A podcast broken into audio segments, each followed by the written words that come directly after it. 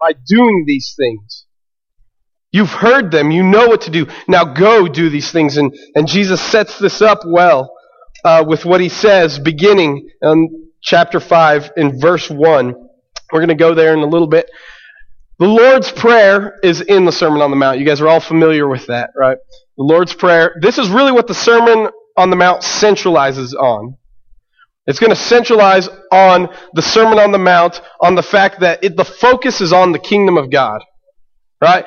This series that we just went through, everything that the focus was on how to neighbor well, how to make disciples, how to evangelize, it was always on the kingdom of God. Being kingdom minded. You guys have heard that a lot as Matt has preached that. Being kingdom minded.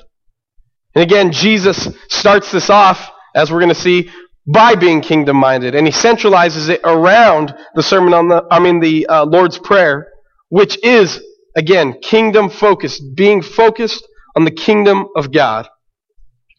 So let's read Matthew 5, just verse 1, and then we'll pray.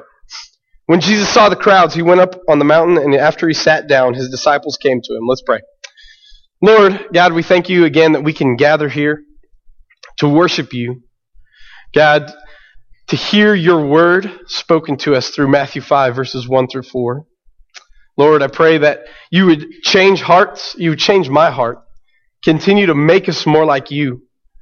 God, that we would love you more, that we would be passionate about you, that we would be passionate about loving this community, about making disciples, about loving our neighbor. God, you would send us out and you would use First Baptist Lovington as a tool to reach this community. God, you have placed us here for a reason. Pray that we would love well. God, and we would leave this place loving you more than when we came in. In Jesus' name, amen. So again, Matthew 5, verse 1. When Jesus saw the crowds, he went up on the mountain after he sat down. His disciples came to him. First thing we see here is we see Jesus going up on this mountain to begin the sermon, to command his disciples and the crowds of what to do, right? To preach this to them. We see a similar thing happen at the end of the book of Matthew, right? When Jesus is standing up on a mountain telling them of the Great Commission, tell, the Great Commission telling them to go. Right? There's, there's some significance in that. Jesus goes up upon this mountain, and as later on, we don't know if it's the same mountain or not, but Jesus brings his disciples back up upon a mountain. And he's telling them, now go and teach all that I have commanded you. Right? Probably recalling what he had told them on a mountain a couple years before that the, as the Sermon on the Mount. Right? So Jesus, again, proclaims this on a mountain. So there's some significance to that. That's not really part of the sermon. That's free. You don't have to pay for that one today. So, anyways, look at the focus. The focus that Jesus is going to, he's going to bring everyone's mind to focusing on the kingdom of heaven. Again, what the, uh, the centralization of the Sermon on the Mount is the Lord's Prayer. Being kingdom minded. Are we focused on God's kingdom? Jesus focuses on that. The next thing we see here is when we see Jesus saw the crowds, he went and spoke to them. Jesus' compassion, there's something significant about that. Jesus' compassion for the crowds allowed him to love them and teach them well. Christian, we should take from this example to love well, love our neighbor well, right? Jesus' neighbor was who he came into contact with. This crowd was around with him, and he loved them, and he taught them well. He took the time out of that. Though we do see times when Jesus secludes himself and goes off to pray, right? For the most part, when the crowds were around, he had pity and compassion and loved them well. He didn't necessarily stick to an agenda or a calendar of this is what I have to do, this is what I have to do.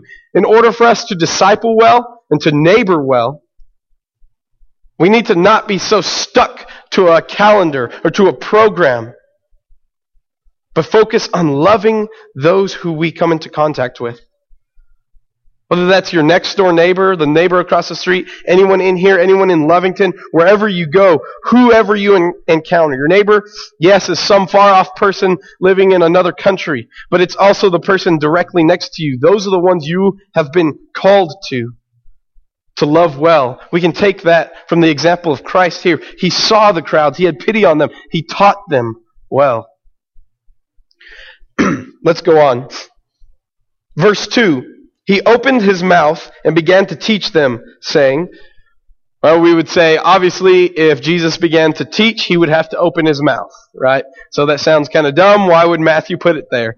But we have to remember, Matthew is a very Jewish book, right? He was writing this with a lot of Jewish idioms and Jewish uh, cultural things and Jewish expressions in this book. This was actually a, an expression that what Jesus was about to say by opening his mouth, he was about to say something very weighty and important. So he would have sat down upon this hill and looked out upon this crowd and maybe had a moment of silence where these people were focused on him.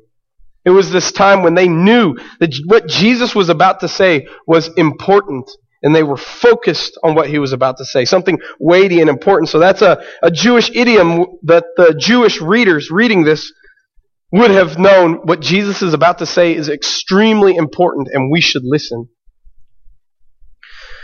the next thing we have to remember is what Jesus is about to say is completely different from what the listeners thought he was going to say, right? Remember, many of his disciples and many of his followers still thought that he was going to be this conquering king that would come in with an army and slaughter the Romans, right, and free Israel. They thought that he was going to be that guy, focused on the kingdom here on earth. But what Jesus shows us in the Sermon on the Mount is something completely different. So as they're listening to these words, and as Jesus starts off with the words that he's going to start off with, this is something completely different than what they thought it would be.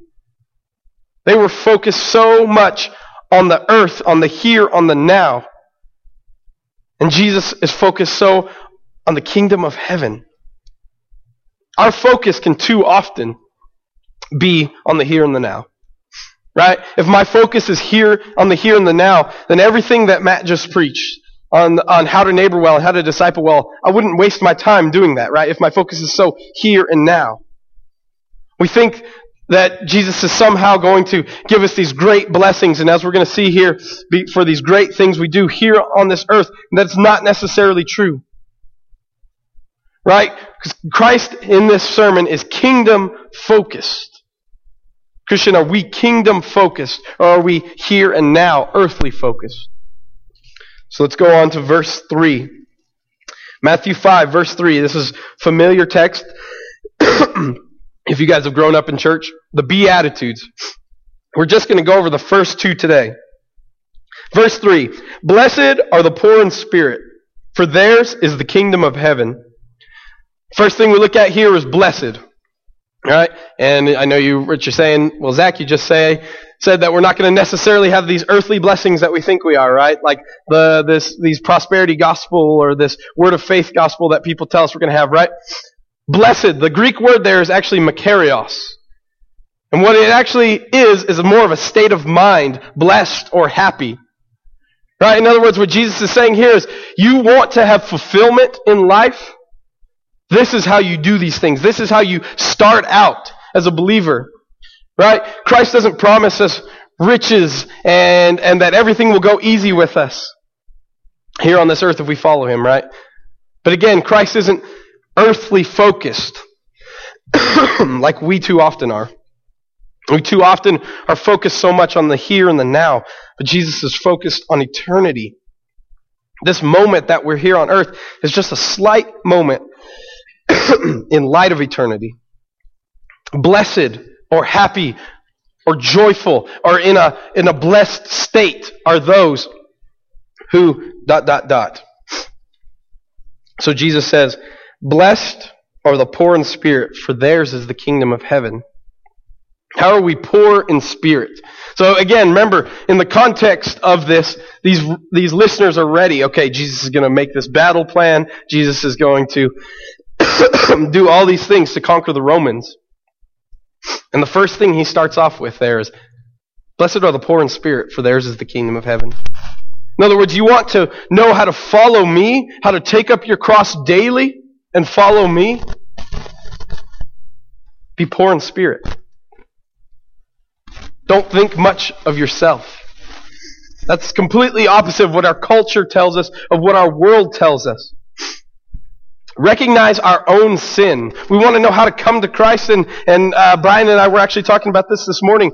These Beatitudes are really a progression of the life of a Christian, right? And it starts off with us recognizing our sin. If I don't realize that I am poor in spirit and I am completely helpless to, to pay for my sins, then I don't, then I will think I don't need Christ.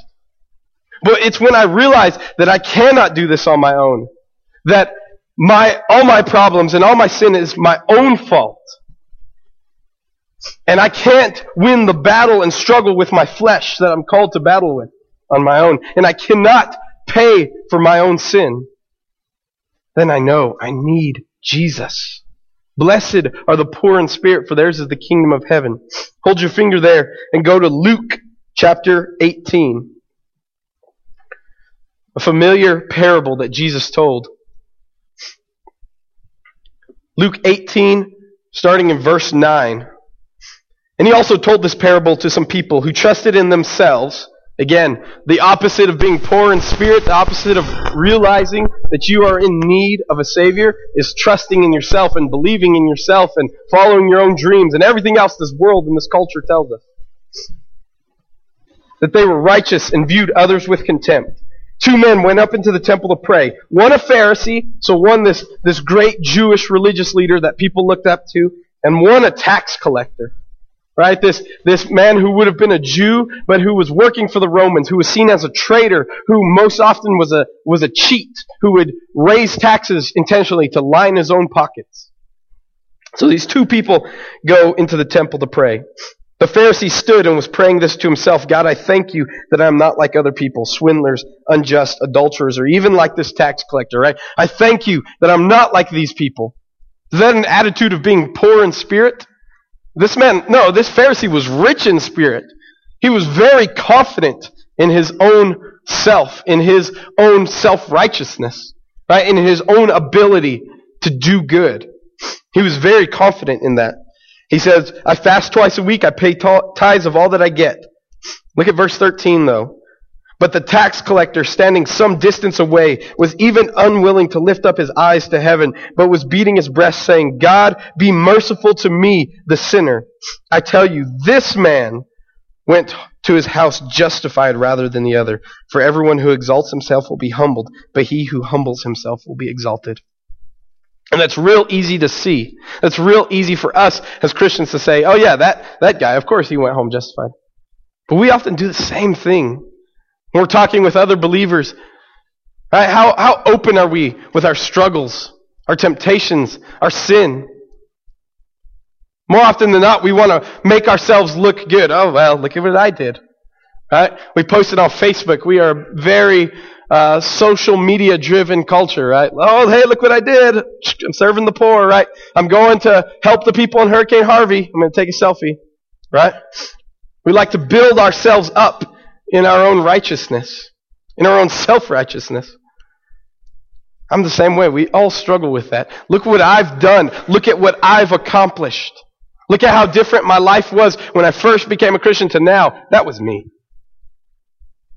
Right? And all along the way, when I really look back and I say, you know what? It was completely Christ that changed my heart.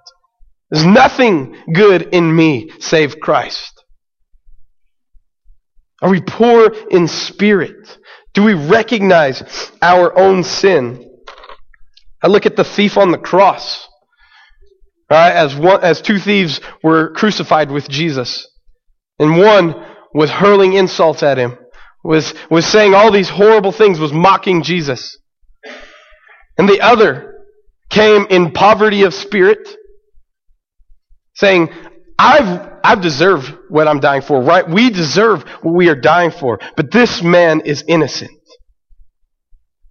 And as Jesus looked at him and he said, Remember me when you come into your kingdom. Jesus says, you, Today you will be with me in paradise.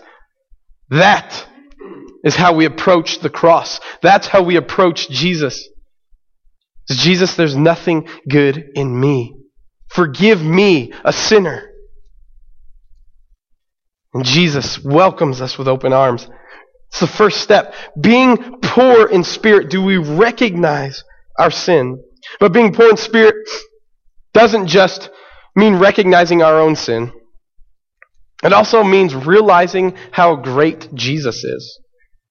Being poor in spirit takes a step back and says, I need a Savior. I need someone to pay for my sin. But Jesus is that one I need. So there's nothing that I can do to pay for my sin. There's nothing I can do to change my own heart. But Jesus can. Jesus has. And Jesus does. And the focus is completely on Christ. Recognize your need for complete dependence on Christ. That's part of being poor in spirit is recognizing we need someone. We are dependent. We have to be dependent on someone. That someone is Christ. I look at uh, Moses in the burning bush. As Moses is standing there and God's talking to him, and God's saying, Go to my people, go free my people. Moses says, makes all these excuses. Moses says, I, I can't do this, Lord. What does God say? Our culture would tell us, oh yes, you can do it. You try harder, right? You're worth it. You do all this. God doesn't focus on that. God says, I am the Lord your God. I am. I will go with you. And God says, though, God, God definitely does recognize that Moses can't do it on his own. Right? Moses realizes that. Moses is right in saying that. But God says, But I am the Lord your God. I will go with you. But I can.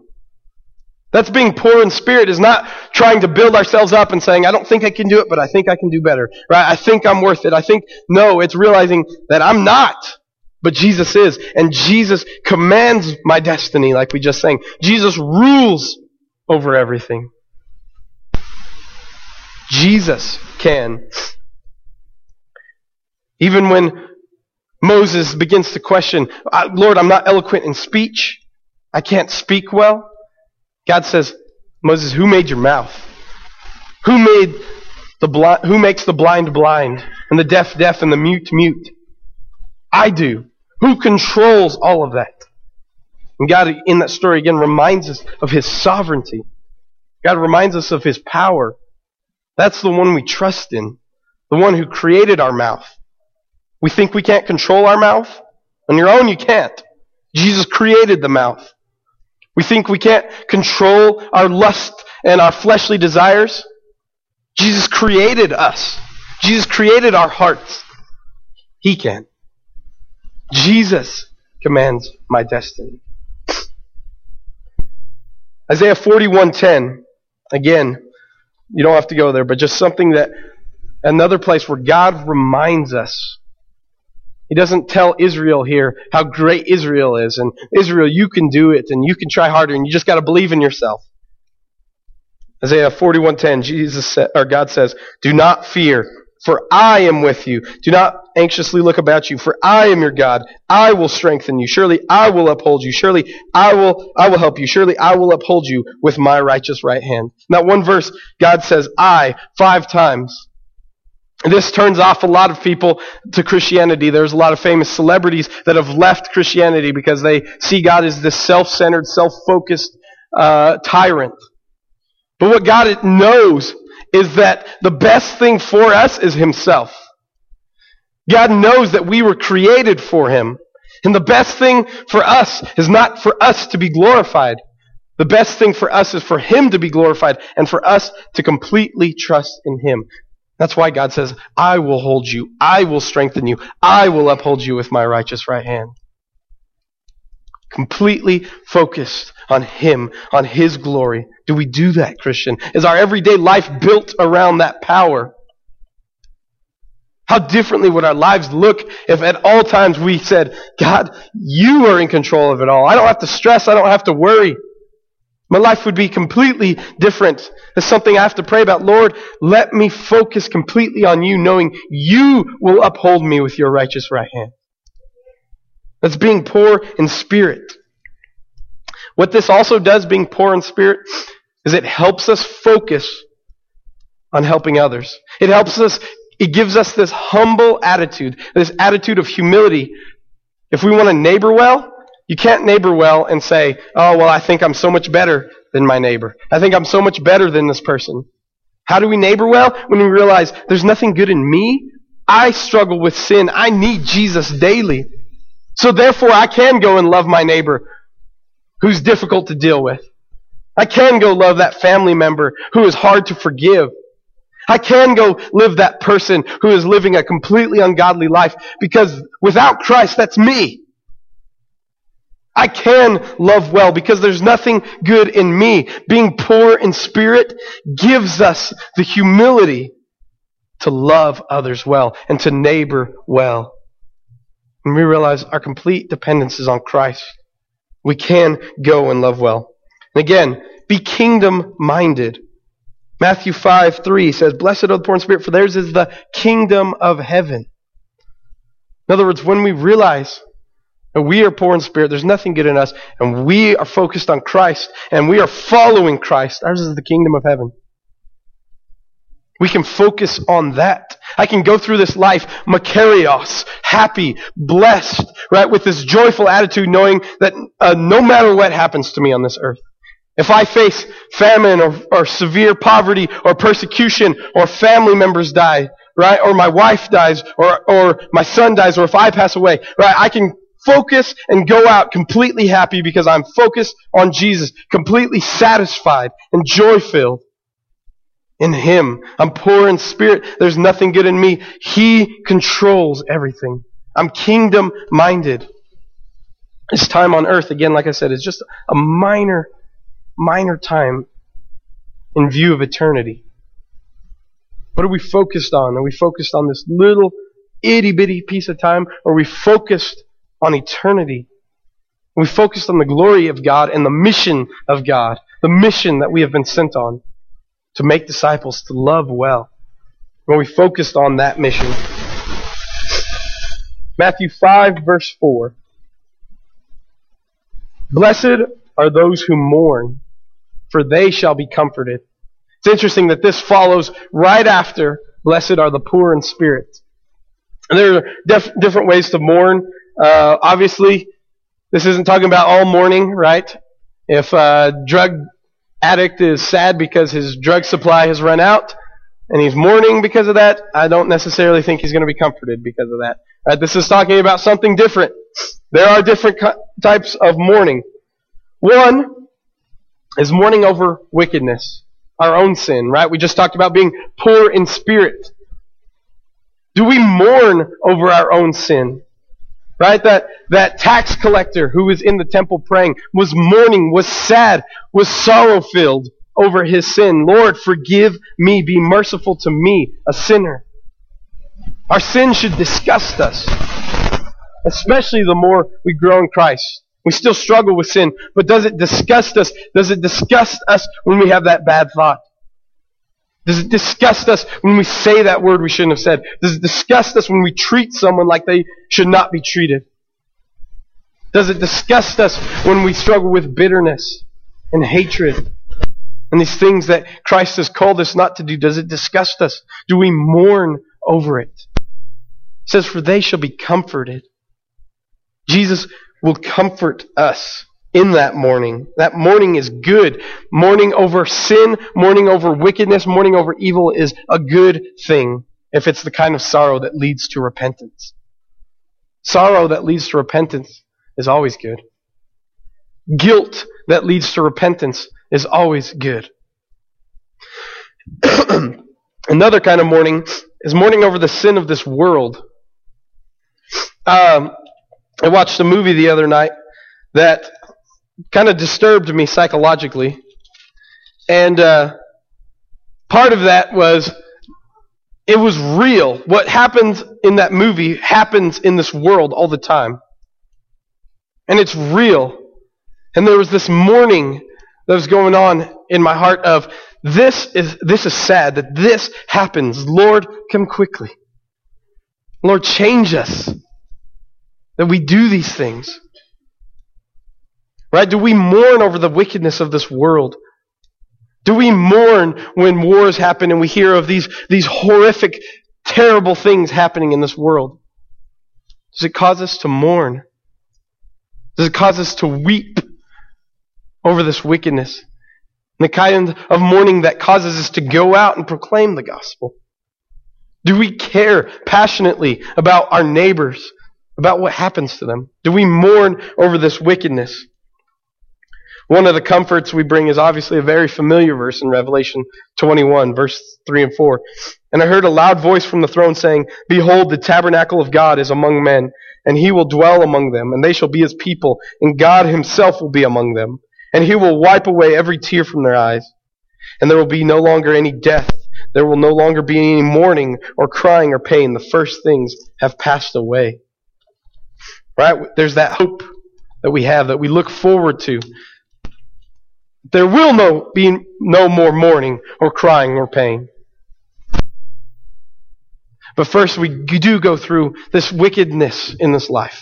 There is evil in this world. Do we mourn over it? We will be comforted if we are kingdom minded.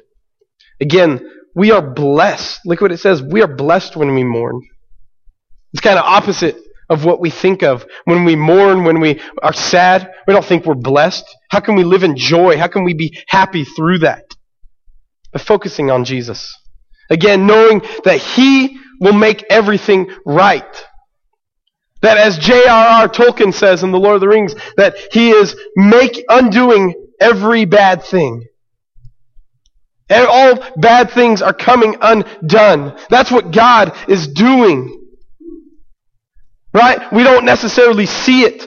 Our world around us seems like it's falling apart. But one day, Jesus will make all things right. Will come back for us. And again, being kingdom minded, we get to spend eternity worshiping Him in fellowship with one another at His feet, proclaiming the goodness of God. So again, for the, a, a, season here, we mourn. Do we mourn over the sin of ourselves? Do we mourn over the wickedness of this world? Let's go on. Another way we mourn is by entering into the sadness and the mourning of others.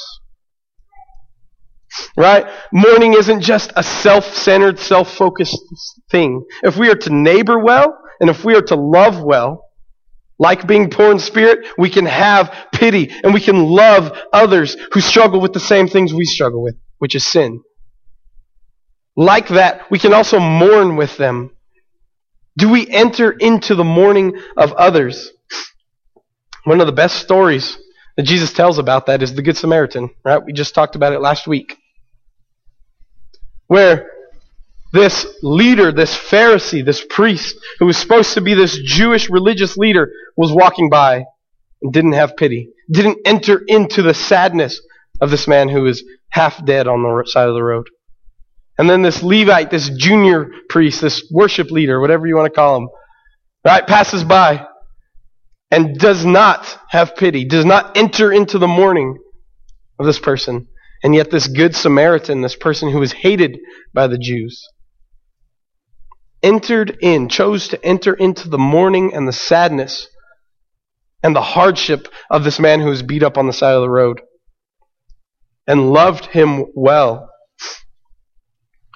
As Christ entered into our mourning, right? That good Samaritan went on and, and took care of all his needs and put him on his donkey and took him to the inn and paid for it all and it basically started a tab and said, whatever is on that tab, I'll come back and pay it off. Right? That's self-sacrifice what he did. That is entering into the sadness and the hardship and the mourning of others. Christian, do we do that? It's real easy to be there for someone when they're going through a joyful time. It's real easy to be there for your neighbors when they're celebrating a birthday party or when they're having a barbecue or when they invite you over to watch the game. it's easy to do those things. Is it easy when their little girl gets cancer? Is it easy when their husband or wife passes away? Is it easy when they lose a job or when they go through a hard time? Do we enter into their mourning, into their sadness with them? Scripture tells us, mourn with those who mourn. Are we willing to do that? That's part of being a good neighbor. That's part of following Jesus. Jesus entered into our mourning, into our sadness, and took all of the wrath that we deserved upon himself. Jesus entered in. to our sadness. He chose to. Do we neighbor well by entering into the sadness of others? Are we willing to sacrifice of ourselves and to be so kingdom minded? Right? If, again, if we were so earthly minded and focused on the things of here and now, we wouldn't necessarily enter into the sadness of others, right? If I'm so focused on myself and I'm so focused on my joy and peace here on earth, then I'm not going to go and decide to be sad with someone else. I'm not going to go and mourn with someone else.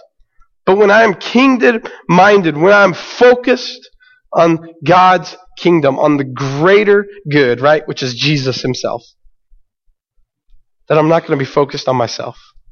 I'm not going to be focused on doing things that only I want to do. I will choose to enter into the sadness and the hardships and the mourning that other people go through. Other people struggle with things just like you and I. Christian, that's part of following Jesus. Being poor in spirit and mourning over these tough things. Being focused on God's kingdom begins with an attitude of self denial and a focus on Jesus. Hey, let me read that again. Being focused on God's kingdom begins with an attitude of self denial and a focus on Jesus. Right? So Jesus completely flips this around of what our world tells us. Our world tells us, believe in yourself. Right? I watch cartoons with my, with my son sometime, and you see it on the Disney Channel all the time. Right? Believe in yourself. Uh, follow your heart. Follow your dreams. You can do it. Right? Our culture soaks us with that from the time we're born on up. Right? Get the career you want to get. Follow what uh, the dreams you want to do. Do with your money what you want to do with it. We're such a self-centered world. I'm such a self-centered person. We are. We struggle with that. And yet Jesus calls us to something different. Deny yourself. I know this isn't in the Sermon on the Mount, but it's still something he commands us to. Deny yourself and take up your cross daily and follow me. Do we want to follow him by being poor in spirit? That's, ta- that's denying ourselves. That's realizing that we have nothing to give. We have nothing to bring. There's nothing that we can trade for God's grace. There's nothing that we can bring him that he needs. He doesn't need us. But he gives us mercy and grace freely. He takes our place. And we realize we are poor in spirit and we need him. And do we mourn? Do we mourn over the wickedness of this world? And take comfort in Jesus. That's, that's the good news. Blessed are those who mourn, for they shall be comforted. We will be comforted by Christ. Whatever we mourn over, wickedness, our own sin, the, the helplessness of others, whatever we mourn and take sadness over, we will, as Christians, be comforted. That's good news for us. Are we focused on Christ, Christians? Again, this everything in the Bible has a focus on Christ. That's what we're going to be focusing on in this series. We're following Jesus.